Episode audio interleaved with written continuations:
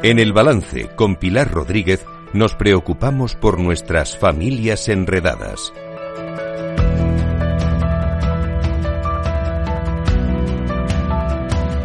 Pilar Rodríguez, buenas noches. Buenas noches, Fede, ¿qué tal? Muy bien, encantado de retomar estas familias enredadas después del parón navideño eh, y además con un asunto de máxima actualidad. De máxima actualidad. Está eh, esa ley que, va, que va, a aprobar el gobierno para limitar el acceso de los jóvenes eh, a la pornografía. Eh, hoy hemos sabido, por ejemplo, que una de las cosas que quiere, poner, que quiere hacer el gobierno es eh, imponer la obligatoriedad de presentar el carnet de identidad del DNI a cualquier persona que acceda a una, a una página eh, pornográfica en Internet.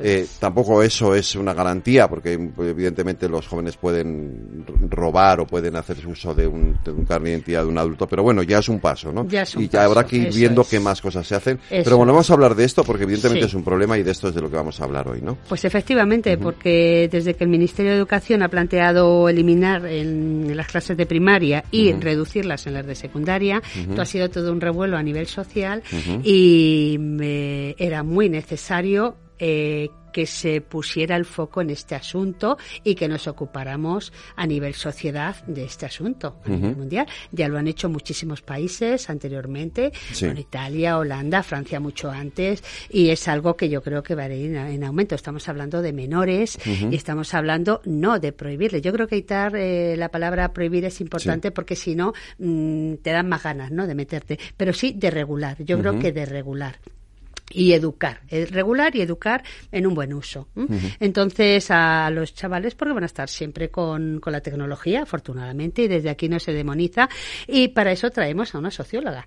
¿eh? eh traemos a Verónica Jiménez Grassi, que es eh, socióloga colegiada, por supuesto, experta en adiciones a las nuevas tecnologías, en personas jóvenes, desde el enfoque de género, además, que es una implicación importante también en nuestros días tener en cuenta. Y además de todo esto, ella está especializada también en infancia y en adolescencia, con lo cual tenemos aquí un poquito el pool completo, ¿no? Vamos a ver. Pues Verónica, muy buenas noches, encantado de saludarte. Encantada. Mm, buenas noches, Verónica. Eh, pues bueno, te acabamos de presentar como persona que, que, vas a alumbrar a, todos los, a todas las familias que nos estén escuchando, profesionales, a todos los oyentes de la sociedad, a ver eh, sobre todo el impacto que ha generado en la sociedad, pues yo he dicho que no me gusta hablar de prohibición, pero sí, en verdad, que se empieza a regular un poco, ¿no? Entonces, el hecho que las familias lo tomen más como prohibición genera aún más, más como, más polarización, ¿no? Entre los que sí quieren y los que no quieren. A ver qué nos comentas sobre esto, ¿qué opinas? Vale. Eh, bueno, sí que es verdad decir eh, que en vez de prohibición, prohibición total sería más pues, un poco regular, una regularización del uso de los teléfonos móviles. Eh, Sí que es verdad que eh, con la transición de, la era analógica a la digital, pues supuso un cambio de, paradigma y eh, a nivel social ha provocado pues un gran choque para los jóvenes pues, por la excesiva dependencia que hay hacia el teléfono. Y eh, bueno, esto no implica solo a los jóvenes, sino también pues a, las familias y, docentes, ¿no? En este caso, que es el tema que abarca hoy. Em, eh, Verónica, eh, ¿hasta dónde llega realmente el problema? O sea, tú eh, como socióloga y como experta, ¿qué es lo que estás percibiendo?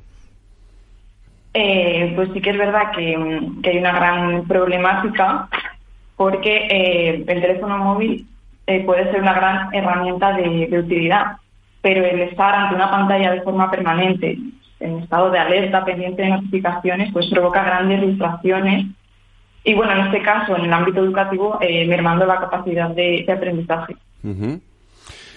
Em, sí, es cierto que es uno de los puntos claves, es el rendimiento de los. Bueno, yo creía que, que hay dos, ¿no? Una doble una doble función que, que bueno, eh, objetivo que se han planteado por un lado la atención y el rendimiento, eh, es decir, porque sí, ha, que, sí que ha habido encuestas y realmente ha habido un bajón bastante importante también en, bueno, en las notas de los, de los, sí, de los alumnos en colegios.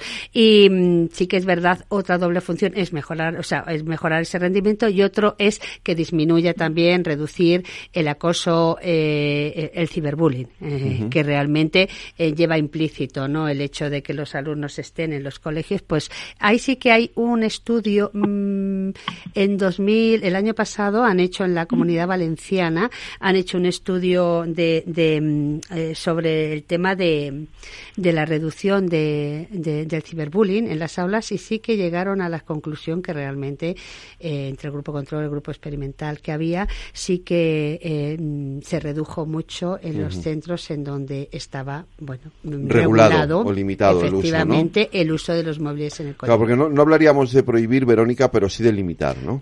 Sí. Sí, que, hubiera una regularización pues de y limitar un poco el uso, sobre todo pues dentro de las aulas.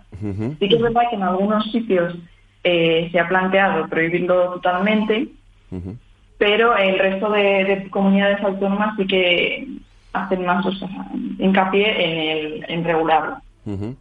Hay información un poco y, concienciación de, de, la problemática, ¿no? De, como comentaba Pilar, de ciberbullying, claro.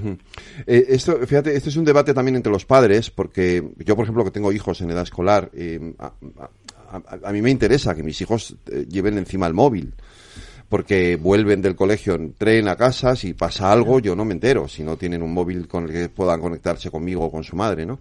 Entonces, no se, quizás no se trataría tanto de prohibir el llevar el móvil como el que a lo mejor en los colegios se establezca un criterio, una fórmula para que durante las horas lectivas ese móvil esté en un lugar seguro que al cual el niño no tenga acceso, ¿no? Sí, que se regulara la forma en la que se utilizara, bueno, en casos de, urgencia o sobre todo en los colegios que estuvieran pues eh, malos, pues eh, hubiera una, pues, pudieran tener acceso eh, dentro de, del colegio, vamos. Eso, es, eso es lo que más o menos hemos predicado mucho antes aquí. Hemos dicho, ¿por qué no mm, se amplían o se, se, hacen leyes, se crean leyes? Un poco para que en los colegios realmente que no haya mm, esto es un debate cada uno dirá, porque dicen, bueno, en clase no, pero bueno, ¿y los pasillos y el patio? Es decir, queremos dotar a los niños de esos espacios para que puedan jugar y hacer otras cosas distintas que estar con el móvil. Es decir, podríamos aprovechar, efectivamente, hay, hay, hay, ciudades donde, lo, tienen más cerrado, donde está, es decir, no, no se puede utilizar el uso. No vamos a prohibir el móvil, sino el uso del móvil, ¿vale? Que eso es más, más acertado, ¿no? Es decir, el uso del móvil personal eso no quiere decir que no haya tecnología en los centros educativos para que los niños sigan, eh, decir, conectados con la tecnología para hacer sus tareas, para hacer trabajos, para, para el aprendizaje también. ¿eh? Todo esto es importante. Es decir, no es que se niegue que los niños sean tecnológicos, no, sino que el uso personal del teléfono móvil, el uso pues como lo hacen para temas personales, de, hay de todo un poco, pues para evitar, es decir, aumentar el rendimiento y evitar un poco el ciberbullying. Yo le pediría a Verónica, por, por explicárselo un poco también a nuestros oyentes, ¿no? Que la mayoría, muchos, la mayoría, seguramente la mayoría serán padres y tendrán hijos en edad escolar. Eh, ¿Cuáles son los tres aspectos que yo creo que son esenciales eh, por los que por los que es negativo el, el, uso del móvil en el colegio. Uno, entiendo que es el rendimiento, lo hemos hablado aquí. Dos, el, el, uso del propio móvil como, como instrumento de acoso o de ciberbullying, ¿no? Y tres, el, factor social, es decir, el, que el, que el teléfono móvil te aleja de, de, algo que en el colegio siempre hemos entendido que era fundamental, que era es el, la, la interacción entre, entre los alumnos, ¿no? Sí, eh, además es que se está perdiendo lo que ocurre alrededor. Pues eh, los, cuando hacen uso del teléfono móvil en los recreos, pues, lo usan para usar TikTok o cualquier cosa. Entonces ya no juegan como antes con, fútbol o practican actividades al aire libre, como sucedía anteriormente, sino que también es importante aprender un poco del aburrimiento, ¿no? El aburrimiento pues da paso a la imaginidad, imaginación y creatividad algo eh, contrario al exceso de, estímulos que provoca el smartphone. Eh, eso es en el caso de la, de, la, interacción social, pero en el caso del rendimiento y, de, y del ciberbullying, eh, ahí, ahí vosotros notáis también como expertos que los niños rinden menos y que, y que utilizan el móvil como, como un instrumento de acoso. sí, antes, bueno, pues existía el, el acoso escolar, pero ahora se dan dos tipos de acoso con el ciberbullying, claro. Por un lado sería el acoso cara a cara, de forma pues, presencial y por otro lado a través de, los smartphones.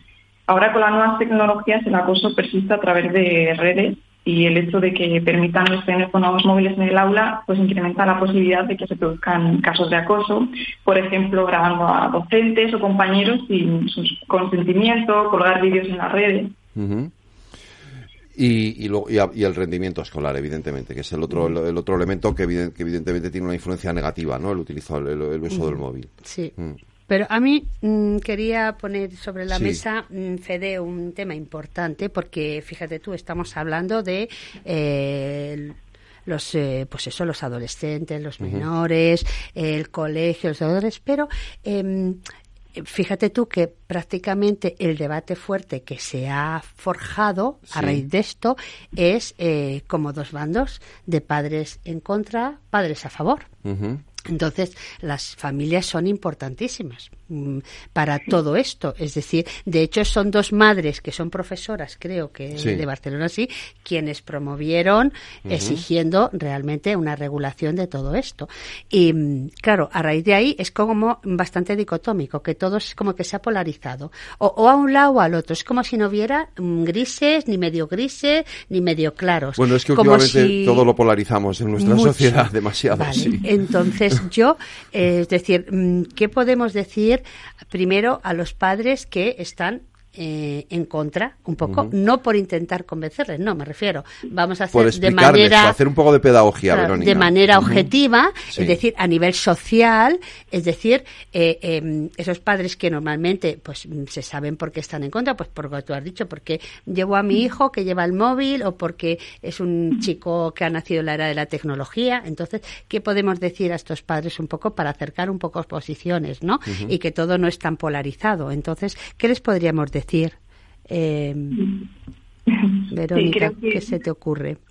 Sí, creo que es importante no solo informar mediante pues, charlas informativas eh, en los centros, sino también sensibilizar pues eh, a las familias e hijos de los riesgos que supone un poco estar en constante conexión dentro de las aulas.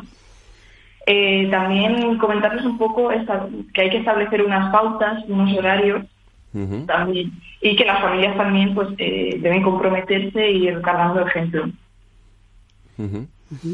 Eso lo hemos hablado muchas veces. Lo de la familia, el ejemplo, la familia, el, ¿qué, pautas habría que seguir? Porque hablamos del colegio, pero ¿qué pautas habría que seguir en las familias, en las casas también, para que los niños se acostumbren a prescindir en determinados momentos del, de la pantalla? Eh, pues establecer horarios de de desconexión, eh, no utilizar el teléfono móvil pues eh, antes de, ir a dormir, que esto también se viene dando, que viene dando bastante tiempo, por ejemplo. Y bueno, sí, estableciendo pues una serie de pautas. Eh, mira, hay un tema, volviendo un poco ahí, tú te imaginas a ese niño que llega, papá, mamá, no me dejan llevar el móvil al colegio, no me dejan encenderlo, lo tengo por una cajita, lo que sea. Es decir, eh, independientemente de que esté de acuerdo o no, como padre, como madre, sí que veo em, de relevancia, es decir, el mensaje que se ha de dar a, nuestros hijos. Es un poco, es decir, en consonancia con, con, el centro, digamos, o con una ley que se está estableciendo para que al adolescente o al menor le sea más fácil adaptarse a ella. Entonces, si yo le estoy dando esto no puede ser, esto no sé qué, yo voy a ir a hablar, es decir, eso vamos a dejarlo para los adultos y yo creo que el mensaje, esta parte es importante también a la familia, es decir, bueno, vamos a ver, pues eh, cariño, o como quiera llamar a su hijo, es decir, si en principio esa norma en el colegio, pues como todo en la vida, todos en los sitios hay normas, en los trabajos, en todo, primero no tenemos que, que ceñir a la norma, independientemente de que te guste o de que no te guste. Entonces, que eh, eh, te os cuento una anécdota, ¿vale? Porque eh, al final son anécdotas personales, porque claro, tengo las, anécdotas de los, los niños. A, uno, a mi hijo mayor, el, año pasado le suspendieron un examen de lengua porque sacó el teléfono móvil y lo encendió. Entonces, no lo miró, simplemente lo encendió. Lo encendió. Ya está, y entonces le suspendieron el examen. Y entonces vino y me dice, papá, por favor, haz algo, diles, di que no, que no. Y le dije, no, tío, las normas están para cumplirlas. Claro. si tú has sacado el teléfono móvil, lo has encendido, la profesora te ha suspendido porque has hecho una cosa que no tenías que hacer. Claro. Pero es que no estaba copiando, me da igual, si ya sé, si probablemente ella también sepa que no estabas copiando. Claro. Que simplemente has encendido el teléfono móvil, pero es que lo que no sé es por qué narices has encendido el teléfono móvil en mitad del examen. ¿Qué estabas, qué, esperabas? ¿Un mensaje de alguien o qué? Porque no lo entiendo, claro. Bueno, pues no, en mitad de un examen no enciendes el teléfono móvil, te esperas a que termines el examen y salgas del colegio. efectivamente, yo creo que viene pues muy a cuento. se tuvo que aguantar y con el suspenso, pues claro. claro, pero eh, eh, tuvo ese mensaje de su referente, es importante el mensaje que le das, entonces él, él asume, asume, lo acepta, porque tú se lo estás diciendo, entonces no mm. le gusta, pero lo asume, es más fácil para él. Esto es parecido, es decir, aunque yo esté en contra como padre que mi hijo quiero que tenga allí poder coger móvil, es mejor darle el mensaje al, independientemente que yo luego pueda hablar o pueda tener un disenso con el director del centro, porque quiera, pero a nivel eso, pero a, a los a los hijos hay que darles primero para facilitarles, porque si llega allí poniéndose gallito, porque esto no es normal, yo lo he dicho con mi padre, entonces es importante en este debate que hay un poquito, ¿no? Que, que, eso sí, que haya como un hilo conductor, que el centro es el que, digamos, tiene la sartén por el mando, o sea, por el mango, y luego pues las leyes que hay a nivel institucional, depende de, de una autonomía o de otra, pues bueno, tendrán que ceñirse, no se va tampoco uno a cambiar de, de ciudad por eso, ¿no? Esto entiendo, Verónica, que, que, que también hay que explicárselo a los padres, ¿no?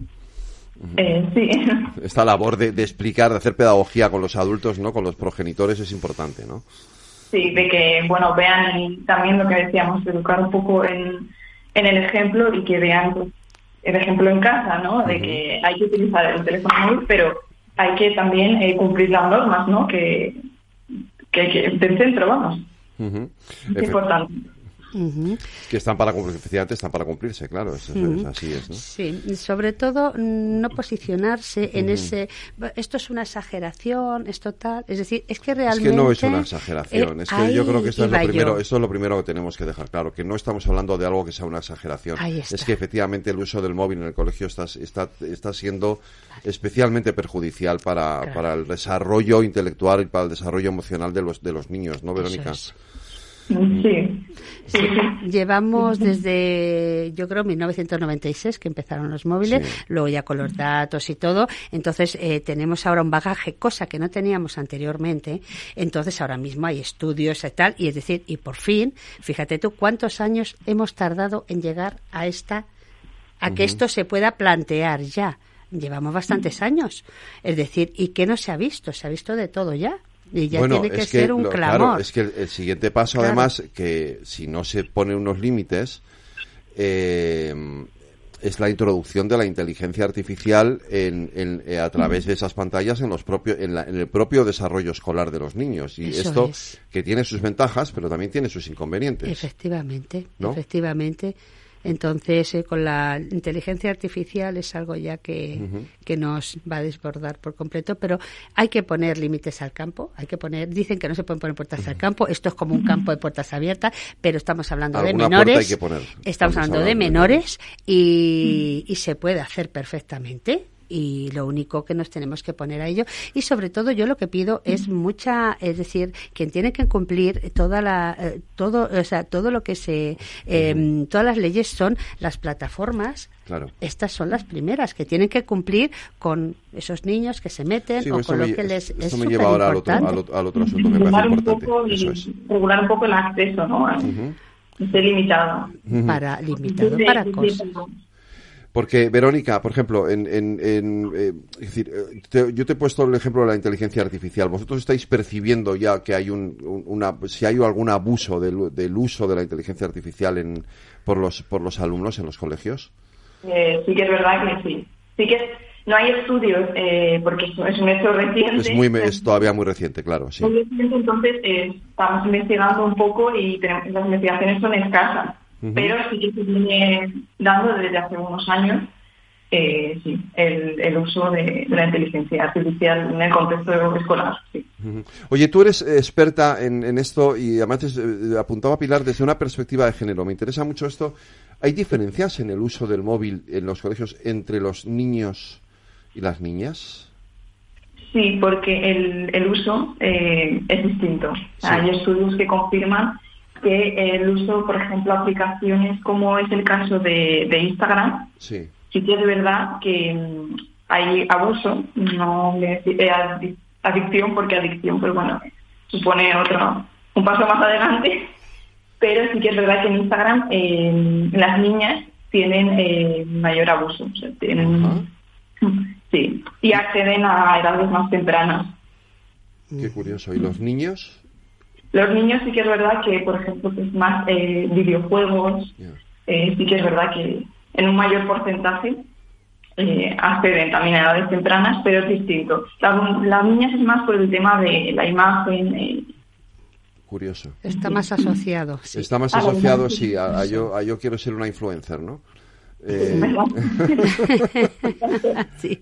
bueno, son, los referentes que tienen, ¿no? Sí, sí, sí. La imagen donde tú te, te, eh, te exhibes, te pones, te, realmente, claro, efectivamente, los videojuegos más, bueno, pues es que el género pues pesa. Los, los hombres somos, son, los niños son más de videojuego, de la pantallita de videojuego, y las niñas son más de, de, de ponerse de, la comunicación.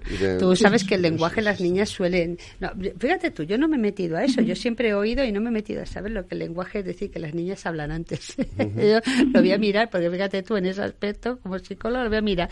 Es decir, el, tema de la comunicación, ¿no? El tema de la comunicación, digo, pues si esto fuera cierto realmente, que no fuera una creencia falsa, ¿no? Que se ha montado acerca de eso, si esto es así, que en comunicación, porque no tiene por qué. Es decir, hay, las, hay diferencias individuales, pero al fin y al cabo el cerebro de un hombre y una mujer, salvo el peso y bueno, el, el tema hormonal, ¿no?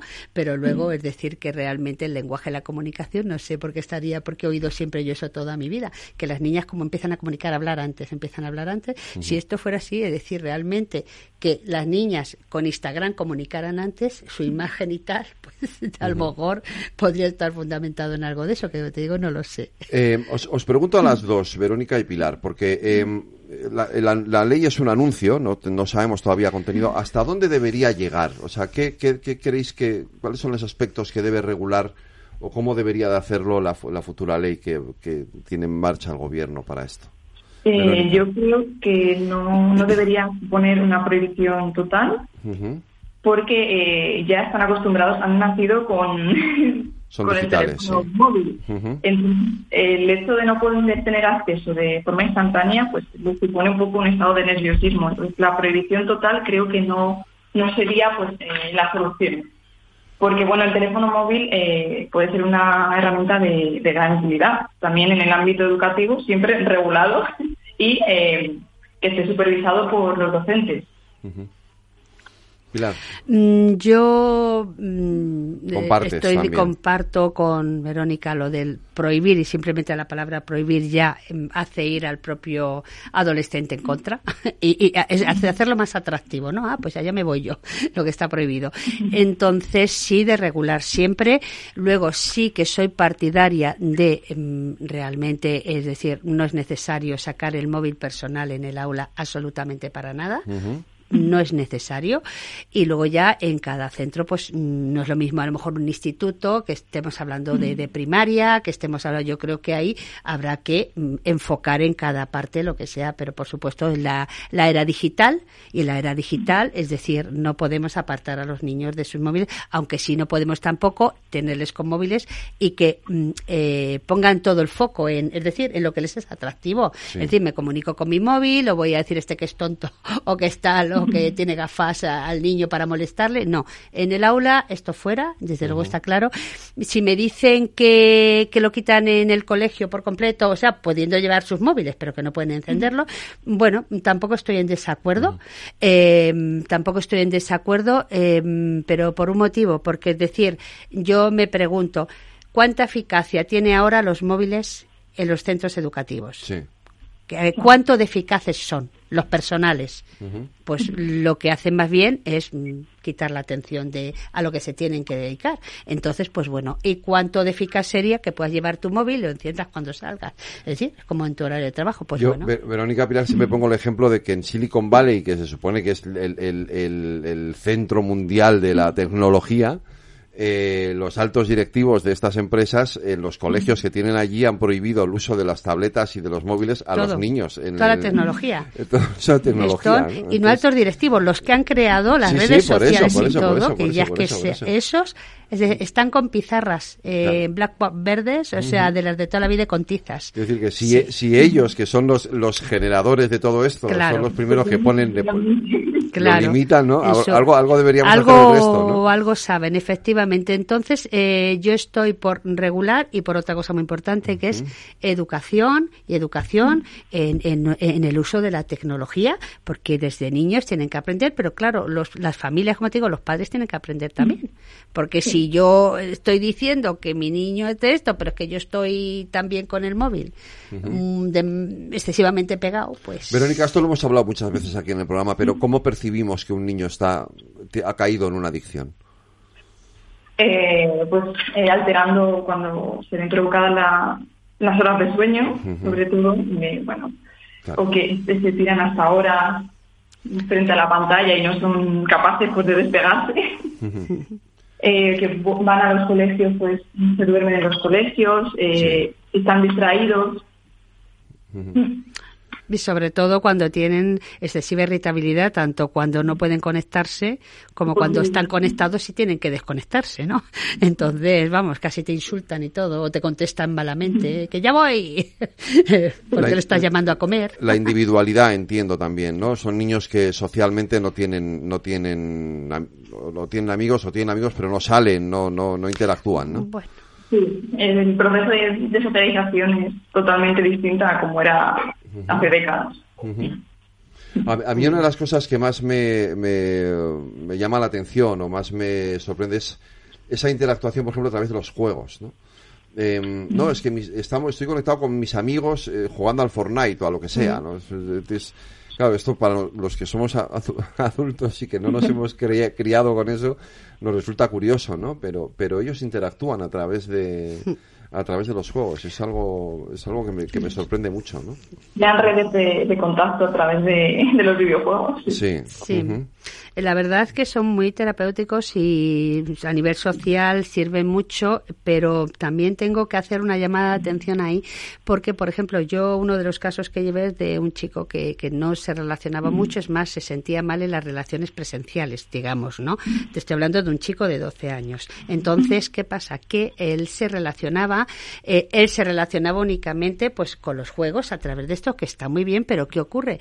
Eh, está muy bien pues para que pueda eh, relacionarse socialmente como, como, como todos, pero es decir, ahí le falta una parte, porque eso va a faltar siempre en el mundo. Entonces era necesario exponerle a cumpleaños de amigos, a todo este tipo de cosas. Es que no me gusta y no me siento bien. Bueno, pero mm, a ver, hay unos mínimos, ¿no? Entonces, siempre en las relaciones presenciales se van a aprender unas cosas que mm, no se, digamos, no te las aporta tanto el, a través de juegos, las interacciones a través de juegos tal, ¿por qué? Porque tú cortas cuando quieres, cuando no te gusta lo que te dicen, pues cortar, te, te vades antes, entonces eh, está bien eso, pero no es suficiente. Además, hay que aprender a gestionar pues eso es. El mundo de otra forma. Verónica Jiménez y Pilar Rodríguez. Pues eh, concluyó, conclusión, buena ley. Eh, ojalá se ponga, se ponga en y marcha educación y nos ayude a mejorar un poco la vida de nuestros alumnos en los colegios. Un abrazo a las dos, cuidaros y muchas gracias. Muchas gracias. Adiós, Verónica. Adiós.